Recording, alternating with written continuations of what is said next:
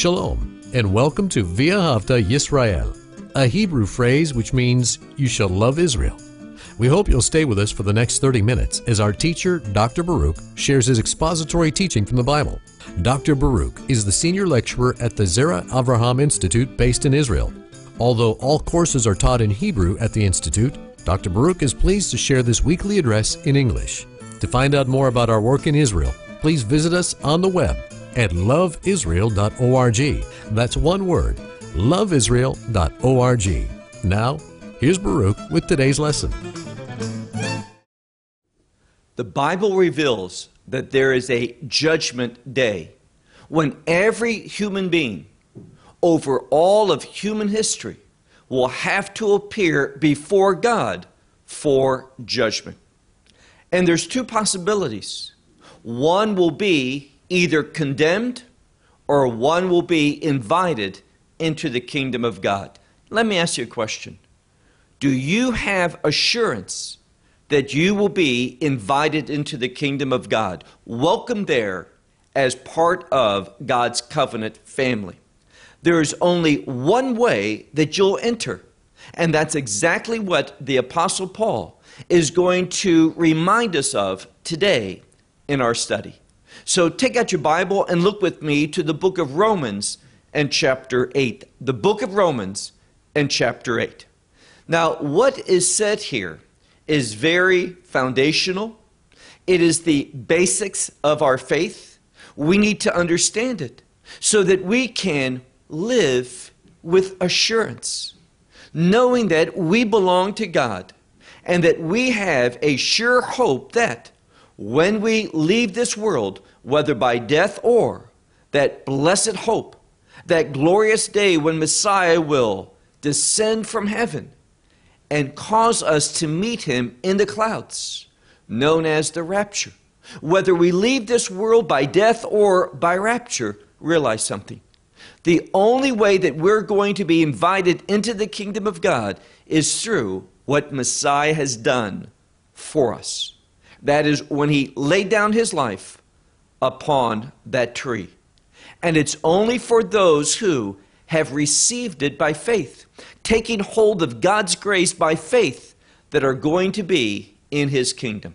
So look with me to this passage of Scripture, the book of Romans, chapter 8, and verse 1.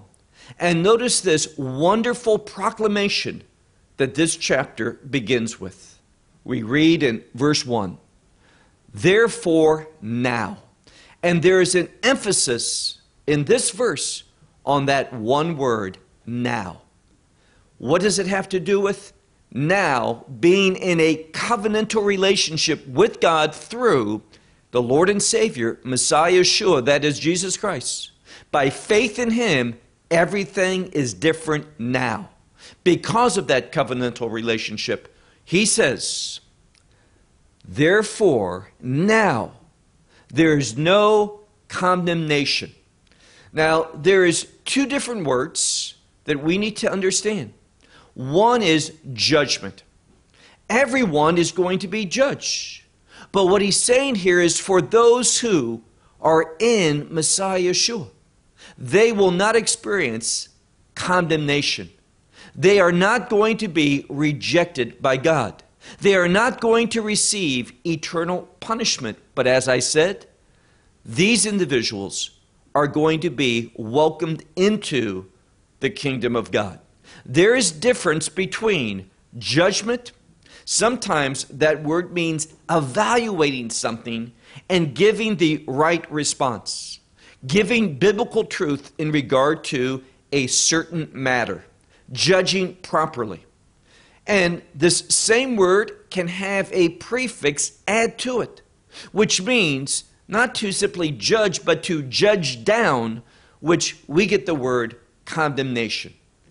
And I said a few weeks ago, when we were studying in chapter 2, it is not the role of you and me to act as one who condemns.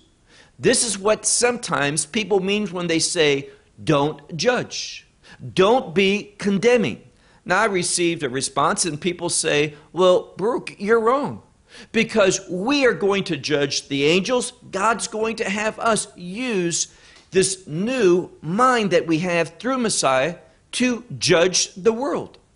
But realize something. In Romans chapter 2, he's talking about us in this body, in this age, in this world, judging one another here now. The passage of scripture that speaks about us judging angels and judging the world has nothing to do with now in this body at this time, but on the other side of death, when the kingdom of God is established. So we always have to ask ourselves are we talking about something that's relevant for now, for a human being when they're in this body and living and serving God? Or are we talking about something at a totally different time period? When we are in the kingdom of God, when we have that new body, when we are judging based upon this new condition that we find ourselves within, being fully members of God's kingdom and being present in that kingdom. That's an entirely different matter. And we always have to pay attention to context. Once more, verse 1. Therefore, now, there is no condemnation for who? Only for those. This is what he's going to tell us. For the ones in Messiah. Now, I've shared many times that this expression, in Messiah, has to do with being in a new covenant relationship with Him. So if you're not in a new covenant relationship with God through Messiah, then there is going to be, you can be assured, condemnation is your eternal destiny. You will not know God's blessings. You will not know God's promises. You will know eternal torment. But for those who are in Messiah, he says, for those who are in Messiah Yeshua. And it says, and here's how we can give evidence it says, not according to the flesh, walking. Those who are in Messiah do not live in the flesh. Now, notice this word for living is in the present tense, and that means something that is consistent consistently as believers, we do not operate in the flesh. Do we sometimes fail and sin and listen to the flesh and behave in the flesh rather than according to the Spirit? Yes, we fail at times. But it's saying here, those who are consistently walking, behaving, living in the flesh, they're not in a new covenant relationship. What are we in? It says here, but according to the Spirit. We walk, we have a consistency as believers, disciples of Messiah, to live, to behave in the Spirit, being led by the Spirit, listening to the Spirit, being brought into righteousness through the Spirit's working in our life. Now let's move to the second verse, verse 2. For the law of the Spirit is life. Now, literally, what it says for the law of, of the Spirit, life. Now, it's in the Greek very choppy because when it sounds choppy in English, the point is emphasis. For the law of the Spirit, life. That's what we have through the Spirit. And He behaves according to the will of God. We could say, as it says here, the law of God. The law of, of the Spirit. How? Once again, it says, in Messiah Yeshua. So those who operate and have received this law of the Spirit through redemption, meaning being in Messiah Yeshua, what are we? He says here, being free. Now, he makes it personal, and there's a difference. If you're following the Textus Receptus, which is usually the King James or the New King James that, that uses that Greek text as the foundation for its translation. Paul makes it personal. He says, being set free me. So he's saying this personally. I have been set free. Now, the Nestle Aland says, you have been set free from what? we have been set free from the law of sin and of death. So we see something. When we are not spiritual beings, meaning this, when we have not been redeemed by God's grace, having been justified by the blood of Messiah, if this is not who we are, if we're not in Messiah, in that covenantal relationship, then there's another law that works in us. Because having been redeemed, that person is still in the flesh and under the law of the flesh. And what's the outcome of that? Sin is going to dominate this one. And sin is always, always in the scripture connected to death. So we are either going to be operating in the law of the Spirit. What's the outcome? Life. Or we're going to be operating in the law of the flesh, which is the law of sin. And what's going to be the outcome? He says here, it's going to be death. Verse 3. For, he says, what the law is not able to do, is not and was not able to do. Now, we know in the last chapter, chapter 7, Paul, in speaking about the law, says the law is good, it is righteous, it is holy. So the problem is not the law. Who gave the law? God did. God gives that which is good and perfect. But it says something here, therefore, that seems odd because we read in verse 3 For the law, what the law is not able to do, why isn't the law able to do something? In what? The weakness according to the flesh. Now, we see something. This is where it's so important that we pay attention to the grammar because if we don't, and we just gloss over it, read it quickly, not thinking thoroughly based upon what grammatical change happened. Well, being weak is a verb in the Greek language. We have to use a verb to help, meaning being is the helping verb. The state of being is weak. But in Greek, we can use a verb that means just that, being weak. But here's what's important that verb is in the imperfect. What's the imperfect? It speaks about something that was true. It may or may not be true now, but it's not going to continue. What is the implication of that? Frequently, when the imperfect appears, you can anticipate a change. Now, here's what he's saying the law didn't produce anything good in our life. Why? Because we were solely and totally in the flesh. There was no spirit in our life. Therefore, the law did not uh, produce anything good because of the weakness. What weakness? Your weakness and mine. When the law was applied to our life, what did Paul teach us? For the unregenerated one, the one who is not saved, all the law can do is point out sin. How do we know what sin is? Because it does tell us what is right. So we see through the law of God, His commandments, what is right. When we apply that to us, we see that we're wrong. We are unholy, unrighteous. We are living in sin. So that's our previous condition. So for the believer, there's a change, and that's why he's using the imperfect. Again, for the law was unable. Why? In which it was weak. Why was it weak? According to the flesh, through the flesh. God, what did he do to solve that problem? Here's the change. But God sent of himself a very important term. God sent of himself. Who? The Son.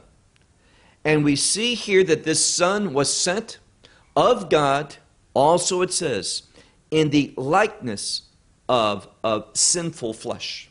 Meaning, he came as truly a man.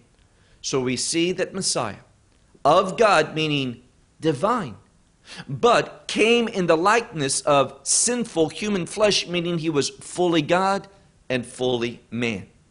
But here's what we know because he is the Lamb of God that takes away the sins of the world, Messiah Yeshua, Jesus Christ, never sinned. He had typical human flesh in the likeness of sinful flesh, but his flesh, meaning he never carried out anything, anything, anything that was sinful. He is the perfect Son of God, the righteous Son of God. And that's why we can be assured through what he did that, that his sacrifice is sufficient. Nothing has to be added to it. It's all done at the cross for you and me.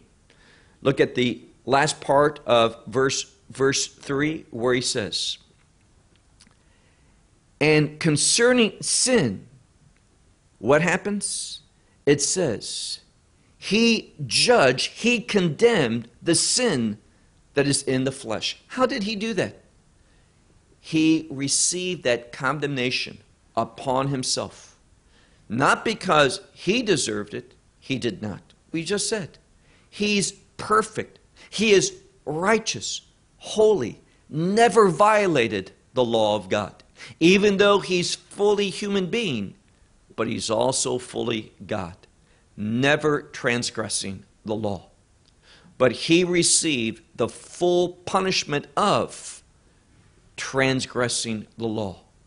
And therefore, he received that condemnation. Why? So you and I would not have to receive it. We have been set free from that eternal condemnation. And because of the sufficiency of what he did, we can have that wonderful assurance, knowing without any doubt, based upon the fact that God does not lie. And what does God provide? He promised to give me eternal life.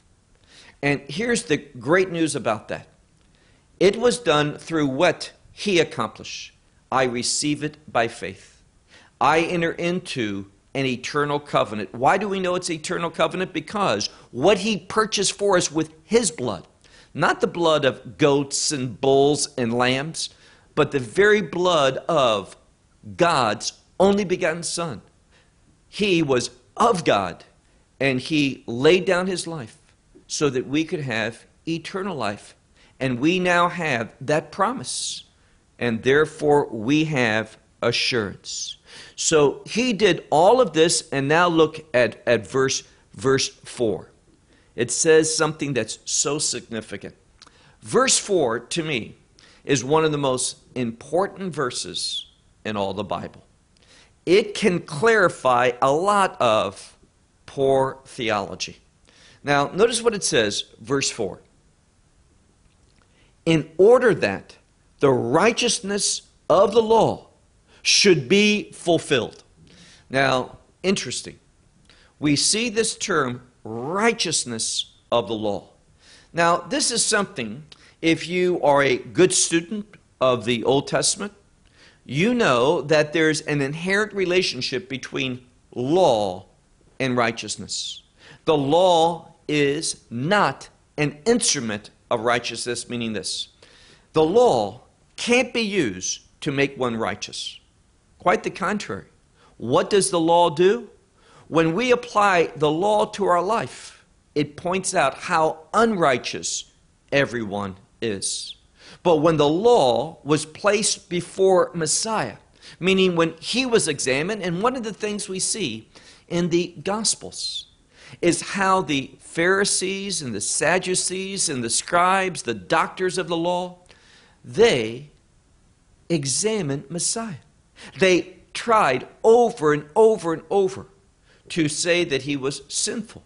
To catch him, they set traps for him, and they never could. Why? Because Messiah never sinned.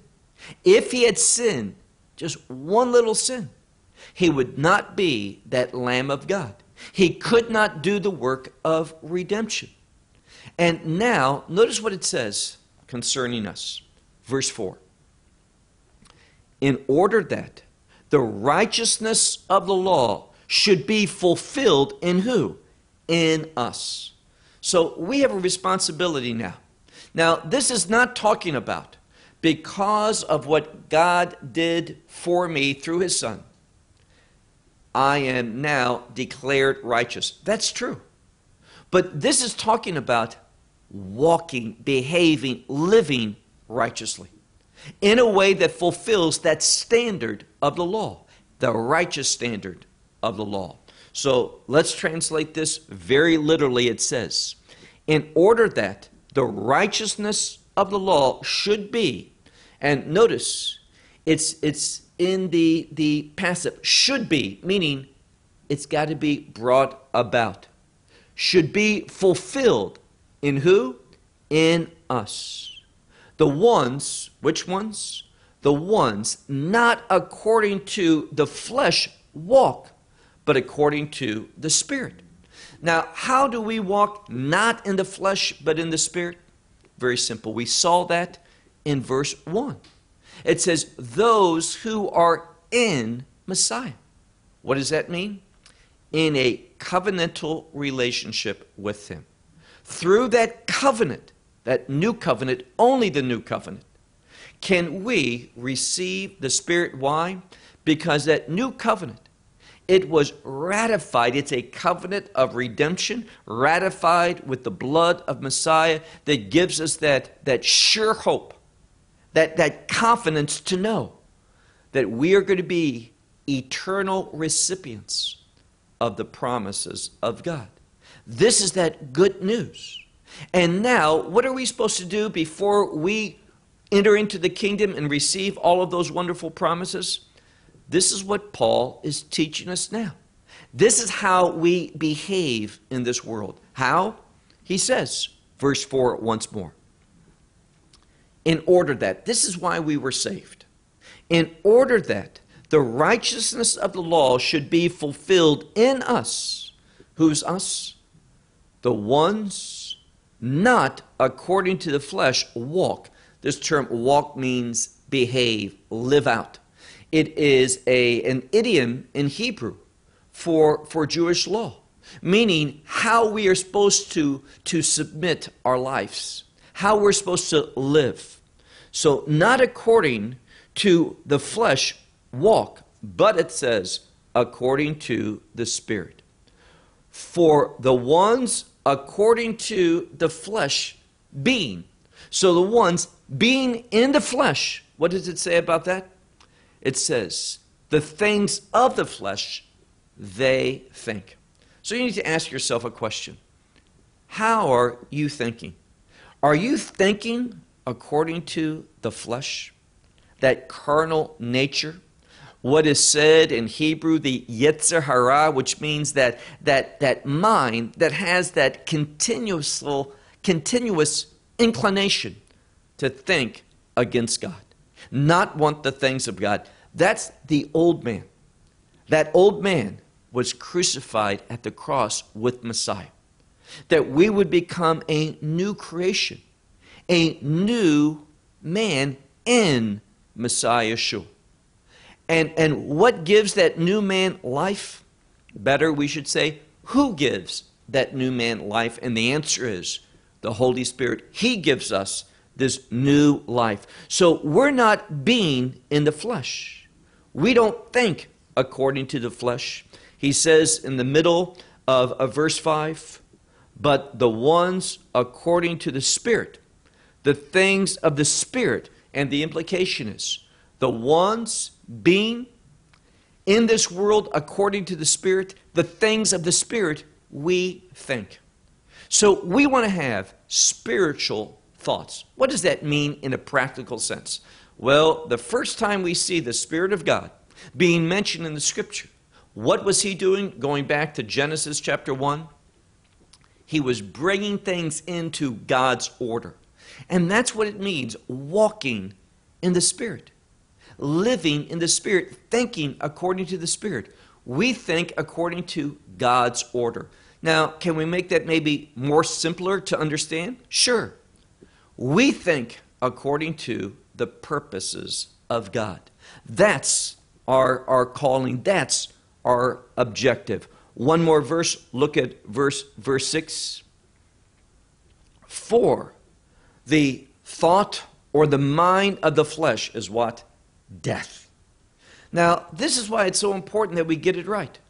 When we live in the flesh, we think in the flesh, we do the things of the flesh, and what's the outcome? Death. Just that simple. But we know that wonderful scripture that teaches us that Yeshua, he was sent into this world to not to condemn the world. That was not what he came the first time. Now, will he sit as judge and condemn much of this world? Yes, he will. But here's the principle you always have to understand the context. If you just look at him in his first coming, he's not the condemner. But when he comes a second time, when he comes to judge, he will come to condemn all those who are not in a covenantal relationship with his Father through him. Last part, he says, For the thought or the mind of the flesh is death, but the mind, the, the thinking of the Spirit, what is it? Thinking in the Spirit is life and peace. That's what God has for his people life, a new life, a life that reflects the righteousness of God and manifests the glory of God. This is what we can have. And this is what every believer must manifest. Now, we must manifest it because God does not lie. Once someone is redeemed by the blood of Messiah, they are going to think differently. And they're going to think according to life, God's standards, God's framework for life. And what's that last word? Peace. We're going to know that peace that, that passes all understanding. That peace is not dependent upon my circumstances in this world.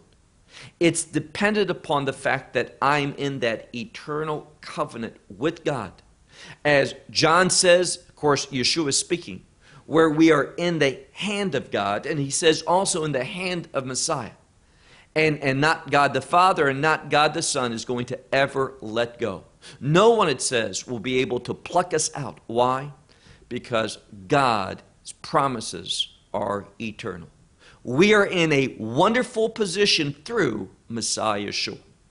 Well, I'll close with that until next week. May God bless you. Shalom from Israel. Well, we hope you will benefit from today's message and share it with others. Please plan to join us each week at this time and on this channel for our broadcast of loveisrael.org. Again, to find out more about us, please visit our website, loveisrael.org. There you will find articles and numerous other lectures by Baruch. These teachings are in video form you may download them or watch them in streaming video. Until next week, may the Lord bless you in our Messiah Yeshua, that is, Jesus, as you walk with Him. Shalom from Israel.